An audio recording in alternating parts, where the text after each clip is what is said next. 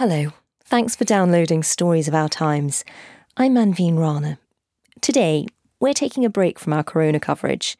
For the next 25 minutes, we'll be taking you away from the news, away from your homes, away from the Zoom sessions with the office, and away from the siren call of social media.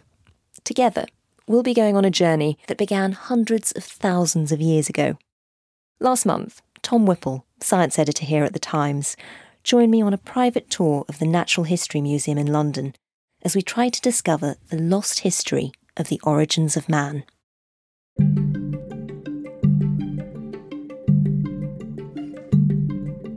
What would you say if I told you that hobbits are real? I'd be surprised if J.R.R. Tolkien had kept secret his discovery of small fossils. But you'd be surprised what you can find in the depths of a museum.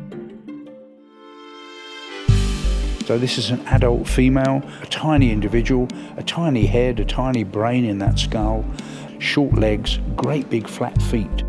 With Homo floresiensis, real life hobbits, one of several new human ancestors to have been recently discovered, there's a revolution going on in our understanding of what it means to be human it seemed incredible that it was on a remote island in Indonesia. So, how did it get there? What was its evolutionary history?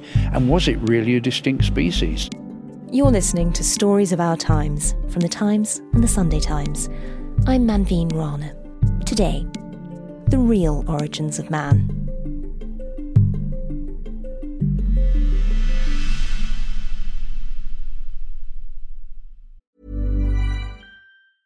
It's that time of the year. Your vacation is coming up. You can already hear the beach waves, feel the warm breeze, relax, and think about work. You really, really want it all to work out while you're away. Monday.com gives you and the team that peace of mind. When all work is on one platform and everyone's in sync, things just flow wherever you are. Tap the banner to go to Monday.com. Many of us have those stubborn pounds that seem impossible to lose, no matter how good we eat or how hard we work out. My solution is PlushCare. PlushCare is a leading telehealth provider with doctors who are there for you day and night to partner with you in your weight loss journey. They can prescribe FDA-approved weight loss medications like Wegovy and Zepbound for those who qualify. Plus, they accept most insurance plans. To get started, visit plushcare.com slash weight loss. That's plushcare.com slash weight loss. A few weeks ago, before coronavirus had closed the theatres, the schools, and other public places, I was lucky enough to be given a private tour of the Natural History Museum in London. We are here for a special viewing of their Human Origins exhibition, which is the story of us. It's the story of where we came from uh, and it's a story that has changed massively in the past 15 years. That's the Times science editor, Tom Whipple, and he's very keen to show me an exhibition all about the evolution of mankind. I think it's one of the most exciting stories in science. They've had a revolution as big as the one Einstein brought to physics, and I don't think we talk about it enough. So, we're going to be talking to a man who wants to talk about it a lot. With the privilege of going along for an early showing at the Natural History Museum. It was just us. Us and the cleaners. And the cleaners, uh, and the sounds of vacuum cleaners and clanking and fire alarm tests. Attention, please. Attention, please. This is an emergency evacuation. And Chris Stringer, who curates it, he was very much aware that they have to continually update it and that the Natural History Museum doesn't necessarily want to respond to every twist and turn in the scientific literature. So some of it is, as he pointed out, there are complaints from know it all visitors. Some of it is perhaps behind the times, but that's inevitable. fair, given how quickly everything's changing, it's very hard it is, that, that to update your um, exhibits inevitable. every other every other week. Particularly when you see the works that's gone into the exhibits. So, for instance, there's a row of skulls where they've moulded the skulls of all of these different um, ancestors, cousins, whatever we want to call them. We've got a whole list of changes to make. When we put the exhibit up, Homo naledi hadn't been dated, and if you look at the diagram there, we've got a bar a million years wide of where we thought it dated, and it was actually wrong. So that's got to be corrected. That was quite a big margin of error too. we got, yeah, we gave a million years and we were wrong. So there you are. Yeah, yeah. I don't know about you, But Tom and I certainly remember going to the museum on school trips and learning all about the evolution of man. But what scientists have learnt over the last two decades about our shared ancestry has completely ripped up the textbooks.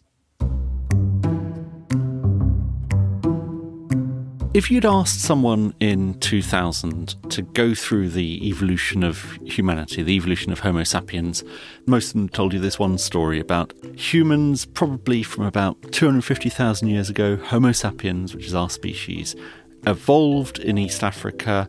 We came down from the trees, we lived this life, and then we produced this very clever ape, which left Africa, went out into a wider world that was basically unoccupied. If we went into Europe, we met the Neanderthals. The Neanderthals very quickly went extinct after that. And that was that. That was the triumph of humanity. And almost every element of that tale has either changed completely or at least been modified. So it turns out there have been three groundbreaking scientific discoveries of human ancestry which have led to that shift in our understanding.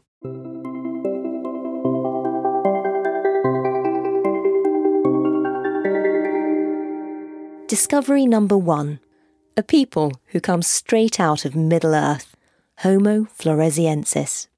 So, the Homo floresiensis, better known as the Hobbit, this was the species that really kicked things off in the early 2000s when we discovered it, and many people refused to believe that it was another human species, many people in the field, because it just seemed so fantastical that there were these small little things roaming around that were like us but weren't us. Of course, now we've found many more, and that's no longer fantastical, but it's still. It's still an astonishing thing to realise that, in parallel to our own evolution, undiscovered by us, on this island in Southeast Asia, there were these tiny little human creatures doing human things. So this is an adult female, and you can see she's only just over a metre tall. So a tiny individual, a tiny head, a tiny brain in that skull. Quite small teeth, though, very very human-like looking teeth, but you can see no chin on the lower jaw, and body proportions that are very different to ours. Long arms, short legs, great big flat feet. So some yes. very distinctive features in this, this skeleton. I mean, it wouldn't have looked like anything we recognise. Those feet are huge in comparison they to are. the rest of yes, the body. Great big flat feet. Yeah, yeah, absolutely. Yeah. I mean, does that mean that the idea of hobbits, which have um, entered the lexicon in, in literature, certainly a long time ago, are they actually quite scientific? I'd be surprised if J.R.R. Tolkien had um, kept secret his discovery of small fossils on Has the there always been sort of an understanding in, in human history of there being sort of dwarf like versions of us. Quite how the hobbits came about, we don't know, but it's not surprising that they're on an island. Things often get smaller on islands. I think we know that they, they killed dwarf rhinoceroses from their dwarf encampments on the island. Uh, so everything gets smaller. Islands island. can get, or sometimes they can get bigger, but yeah, often, often they get smaller.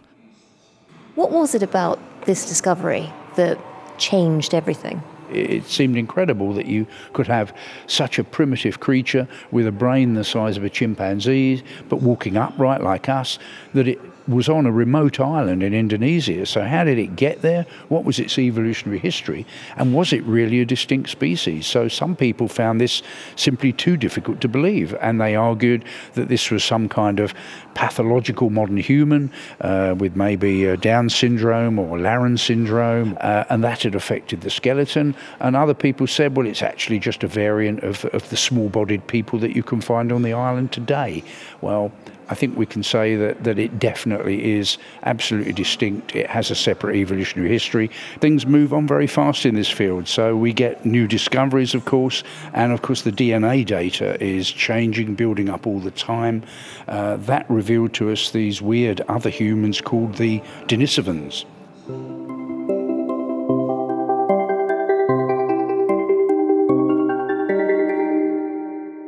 Discovery number two a lucky group of cave dwellers who were only discovered by modern day science, the Denisovans.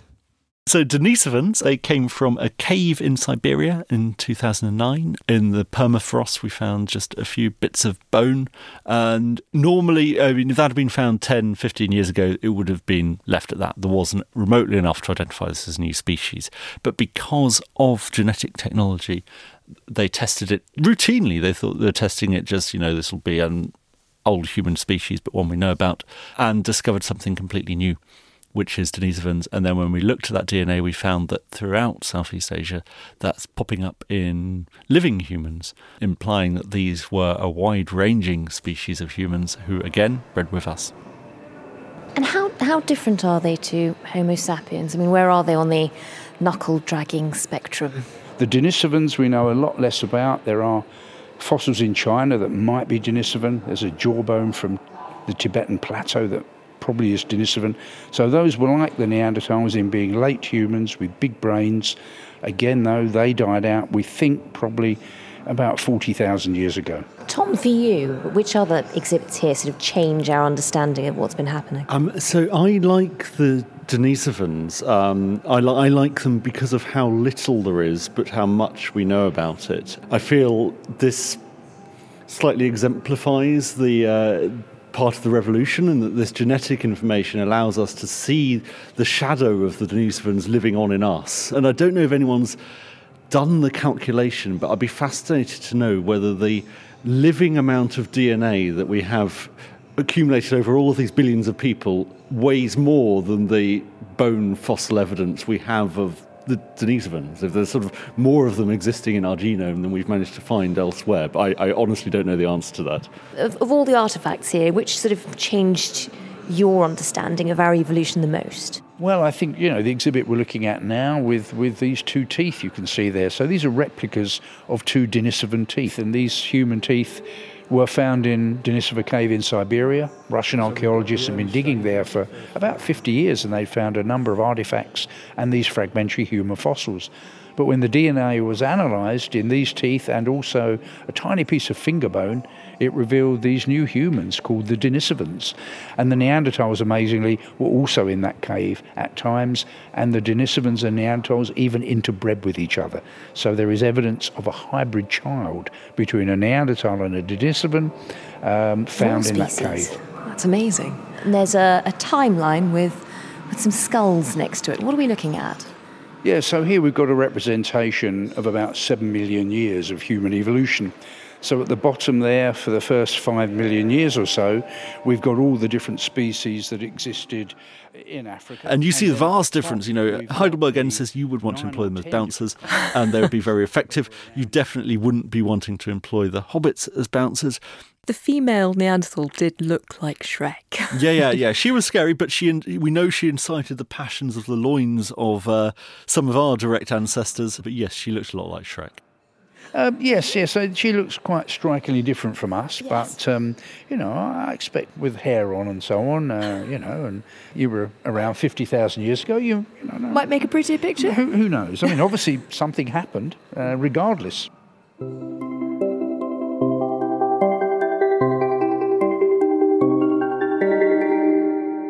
Discovery number three a familiar name and face to most of us. Glance to either side of you on your commute to work, in the queue at the shops, or maybe, these days, just in your own living room, and it's possible you'll spot a direct descendant. The Neanderthals. Well, the Neanderthals were the species that I guess we did know about and we've known about for quite some time. What we often think about them, we characterise them as large, brutish. And let's be frank, they were large. They probably were brutish, but so were we then. Uh, and they were certainly, you know, hairy. But we're increasingly understanding that they had culture, they looked after their own, they had forms of medicine, tool making, they may even have rudimentary forms of art. So we're having to question the strength of our divide between us and the Neanderthals, particularly so when we realise that we bred with them and have their DNA in us now. That's what's so amazing about seeing the skulls up next to each other. You know, the Neanderthals are just so much bigger than the Homo sapiens, and suddenly the idea of them interbreeding, you realise just just how unusual that is. Yeah, yeah. I mean, it seems so to us, but of course, what we know happens in modern hunter gatherer groups sometimes and in chimpanzee groups is that if there's a group of males that have run out of female partners, they will actually raid another group and steal their, their females. That, that is what could have happened 40 or 50,000 years ago. I mean, that does seem to be a massive leap. Did we know before then that there was interbreeding between these different types of human? Well, we didn't have evidence of that interbreeding directly. Some people thought it happened, and I didn't rule it out. So, 10 years ago, if you asked me, I would have said, well, it wouldn't have been normal behaviour, and there's been a lot of genetic changes since, so we probably never find it today, even if it happened. Well, I was wrong about that, of course. It's certainly there, and it's said that if you total up all the Neanderthal DNA in everyone alive today, there probably is more Neanderthal DNA around today than there was when the Neanderthals were alive. So we made them extinct by making love, not making war. Uh, that's one way of putting it, yes, yes. One of the things that I found interesting is that not only did we breed with them, but we might have benefited from that. Our ancestors evolved predominantly in Africa, and we adapted to the diseases and pathogens that were in Africa. So when our ancestors came out of Africa 60,000 years ago, they had lost or never gained a lot of the adaptations to diseases outside of Africa. Whereas the Neanderthals and Denisovans, of course, had evolved in those environments and they had natural immunities to many of those diseases and pathogens. So by interbreeding with them, we got a quick fix to our immune systems. The downside is that some autoimmune diseases we have today seem to be linked with the presence, for example, of Neanderthal DNA things like Crohn's disease, lupus, biliary cirrhosis. Uh, you know, it's not guaranteed you get the condition if you've got Neanderthal DNA, but if you've got it in certain places, you have a slightly greater risk of developing those conditions. Would we have been very different now if we if it hadn't been for the interbreeding? I don't think we'd have been hugely different. What I do think might have changed us psychologically is if we had managed not to kill off all of these other species, I think we would now look at ourselves very differently. If somehow another human species had managed to survive, then I think we'd look at ourselves very differently. Does an understanding of how we might be part Neanderthal or part Denisovan, does it change what we know about race fundamentally? The way we view race is it, inevitably it comes into these things. What you see is this mass mingling of DNA that's been going on for hundreds of thousands of years. The thing that I take away from it is that the idea of talking about genetic purity is such manifest nonsense when you're looking at deep time that I think probably it's the racists who'd be most upset about this rather than those trying to use it for their own ends.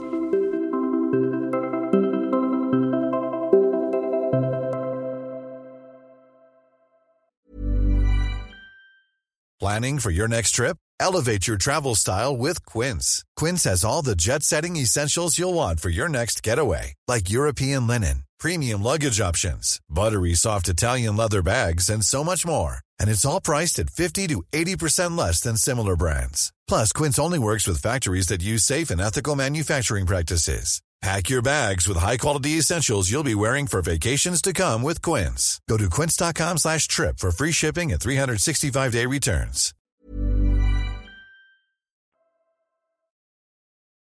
So, hobbits are real, and Neanderthal women would have made excellent bouncers. But what does that mean for the rest of us Homo sapiens? How do these discoveries change our understanding of the modern day human's family tree? The big thing that's changed is what we met when we left Africa and what we did with the things we met. Um, we now know that there are there's Homo floresiensis, which are the little hobbit creatures on the island of Flores. Uh, we know that there's uh, Homo denisovan. We know that there's uh, Neanderthals. There's all of these other species that were walking the earth with us, that were very close to us. And this is, I guess, the most extraordinary thing. By looking at the DNA of the samples we found of them and our own DNA, we know just how close we got to them. We had sex with them. We mated with these animals. Their DNA lives in us still. In a, a very real sense, they are not extinct. I mean, that's fascinating because growing up, when you're studying this at school, you sort of see it as a progression, you know, from ape effectively to you know something that sort of starts to be upright and the neanderthal sort of comes somewhere before you get to us as like the apex of of civilization almost. Yeah, so this this idea of distinct species is something that I guess we have to slightly abandon. We had this view of a family tree of humanity with Neanderthals out on one branch, us on another, and then common ancestors going back, yeah, maybe getting more upright, looking more human like and less hairy. And the problem with this separate family tree is actually the branches are a bit intertwined. And when we met these other species, we had we had uh, these romantic dalliances. Which is baffling in some ways because they were still so distinctly different. I think you should never underestimate the power of human libido.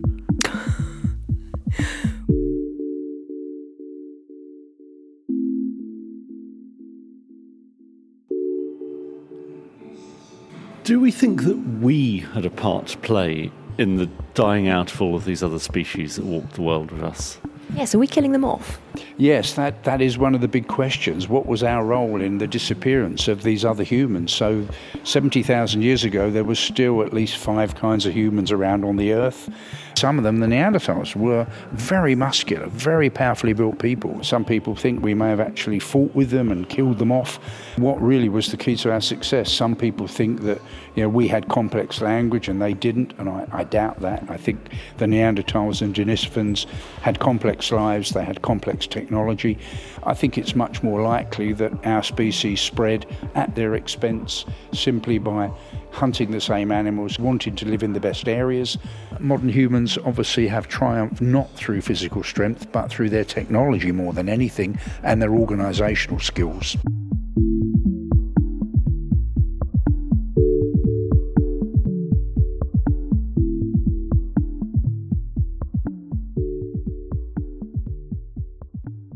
Is it even more surprising that it's not, say, the Neanderthals who've ended up surviving until now, or or the hobbits? You know, are we any clearer on why it was us? I suppose another way of looking at it is not that we're less special than we thought we were, but perhaps the Neanderthals are more special than we allowed them to be. We know that Homo sapiens went through a bottleneck where there were just a few thousand of us left. We came very, very close to extinction. And you can well imagine that a different throw of the evolutionary dice, very slightly different circumstances, and we would be the ones extinct. But I don't want to be too down on Homo sapiens. We have managed to survive in every single climate. I think something slightly special did happen in us. It might be to do with more to do with cooperation than to do with our intellect, but we managed to do what these other human species didn't manage to do, and that's spread to the entirety of the world. So there's something else there, but without them, them in existence, for now, it's not clear what the difference was. The question of what makes us special is, is a very tricky one. In any sense, why are we more special than the Neanderthals? That's a fundamental question that we should look at. And if, if things had gone differently in evolutionary history, the Neanderthals might be uh, the dominant species on Earth now, and we could have gone extinct. I think that's a humbling thought to bear in mind.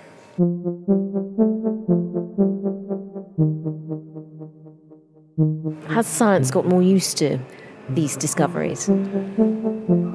I think we we haven't got used to these new discoveries yet. I think you know one of the things I always say now is you know um, be prepared to be surprised, expect the unexpected. I mean that's how it has to be now. You really don't know what's around the corner, and that's really exciting. We're in a very exciting phase of this whole story.